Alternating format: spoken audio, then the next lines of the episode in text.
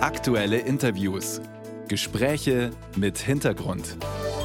Ein Podcast von Bayern 2.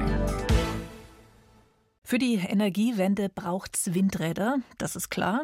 Klar ist aber auch, die Rotorblätter von Windrädern, die sind eine Gefahr für Vögel und zwar mitunter eine tödliche.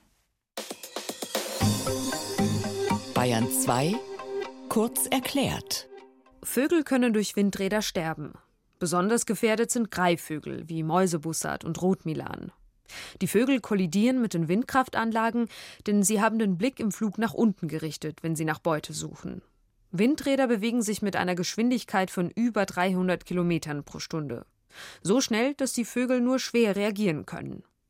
Der Naturschutzbund Deutschland schätzt, dass pro Jahr in Deutschland 100.000 Vögel durch Windräder getötet werden. Viele halten diese Zahl aber für zu niedrig, weil sie nur Vogelkadaver umfasst, die Forscher finden, nicht aber Kadaver, die von Tieren gefressen oder von Menschen beseitigt werden. Die eigentliche Zahl der Todesfälle könnte also deutlich höher sein. Wie gefährlich sind Windräder für Vögel und kann man die Gefahr entschärfen? Darüber habe ich mit Elke Bruns gesprochen. Sie ist stellvertretende Direktorin des Kompetenzzentrums Naturschutz und Energiewende. Dieses Kompetenzzentrum versteht sich als unabhängig und unterstützt im Auftrag des Bundesumweltministeriums den Ausbau der erneuerbaren Energien und zwar so, dass der möglichst naturverträglich abläuft. Schönen guten Morgen, Frau Bruns. Einen schönen guten Morgen. Bei dem Thema Windräder und Vögel, da kochen die äh, Emotionen ja sehr schnell hoch. Also schauen wir, dass wir es ein bisschen versachlichen. 100.000 tote Vögel pro Jahr durch Windräder, schätzt der Naturschutzbund Deutschland. Halten Sie die Zahl für plausibel? Das kann man nur sehr schwer beantworten. Die Schätzungen darüber, wie äh, groß die Verluste sind, gehen ja sehr weit auseinander. Die liegen zwischen 30.000 und eben den hier genannten 100.000 Vögeln pro Jahr. Man äh, muss aber sich noch mal klar darüber werden, dass das tatsächlich Schätzungen sind, die jetzt auf Grundlage von Schlagopfersuchen, Schlagopferermittlungen vorgenommen worden sind. Also die Diese Tiere, die man dann tatsächlich findet, die dann tot am Boden liegen. Genau, die man eben meistens relativ zufällig findet und dann auch äh, vermeldet. Und da geht man davon aus, dass man, wie Sie das eben auch schon gesagt haben, natürlich nicht alle Vögel findet, dass es dort eine Dunkelziffer gibt. Und die kann man allerdings nicht ganz genau benennen, wie hoch das ist. Und es gibt eben eher vorsorgliche Schätzungen, die dann bei so hohen Zahlen landen. Es gibt aber auch andere Schätzungen, die das Risiko zahlenmäßig etwas geringer einschätzen. Das wundert mich ehrlich gesagt ein bisschen, dass man gar nicht versucht, da genauere Zahlen zu bekommen, weil die ganze Diskussion müsste doch eigentlich auf Zahlen fußen, oder? Ja, richtig. Das hat uns auch ein bisschen verwundert. Das ist ja eine ganz zentrale Frage. Wie groß ist eigentlich das tatsächliche Risiko? dass es doch trotz verschiedener Studien und Bemühungen in den 2010er Jahren nicht gelungen ist, das tatsächlich, sage ich mal, zufriedenstellend zu klären. Und ich denke, es wäre hier auch noch mal ein neuer Anlauf erforderlich, die Notwendigkeit eines solchen Kollisionsmonitorings zu begründen, damit wir tatsächlich nicht nur rechnerisch oder nicht nur auf der Basis von Schätzungen das Risiko näher eingrenzen können und am Ende auch wissen, ob wir denn genug tun für den Schutz der Vögel oder ob wir die getroffenen vorsorglichen Annahmen vielleicht auch weiter reduzieren können, weil sie sich als unbegründet hoch erwiesen haben.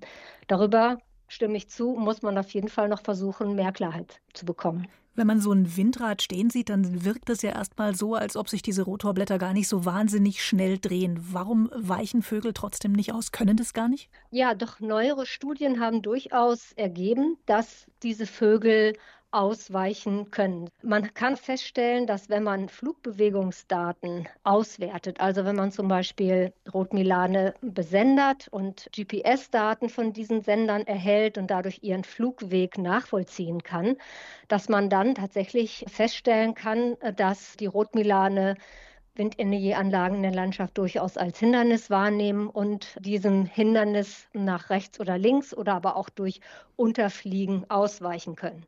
Das haben jetzt zwei Studien ergeben.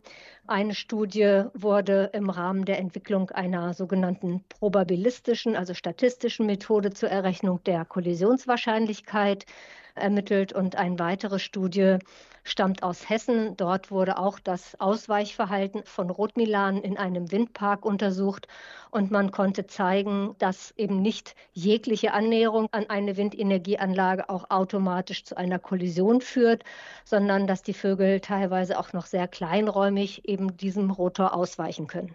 Was können denn wir Menschen tun, um Vögel noch besser zu schützen vor den Gefahren von Windrädern? Fängt es schon dabei an, dass man den richtigen Standort wählt? Das ist auf jeden Fall eine ganz wichtige Voraussetzung. Wenn dieser Standort problembelastet oder risikoreich ist, müsste man halt sehr viel tun, um den Betrieb der Anlage trotzdem verträglich zu gestalten. Was wäre da so ein Risiko? Na, das Risiko eben, wenn, sage ich mal, Brutplätze sehr dicht benachbart sind, wenn es mehrere Brutpaare in der benachbarten Umgebung gibt, die eben in der Phase der Brut- und Fortpflanzung eben eine hohe Flugaktivität aufweisen und einfach den Bereich, den potenziellen Risikobereich des Rotors halt häufig, sage ich mal, tangieren könnten. Dann besteht ein hohes Risiko. Jetzt haben wir ein Problem. Ne? Wir haben einerseits das Risiko für die Vögel durch Windräder, andererseits haben wir das Risiko, wenn wir keine Energiewende bekommen, dass dann der Klimawandel voll zuschlägt. Welches Risiko halten Sie denn für das Größere?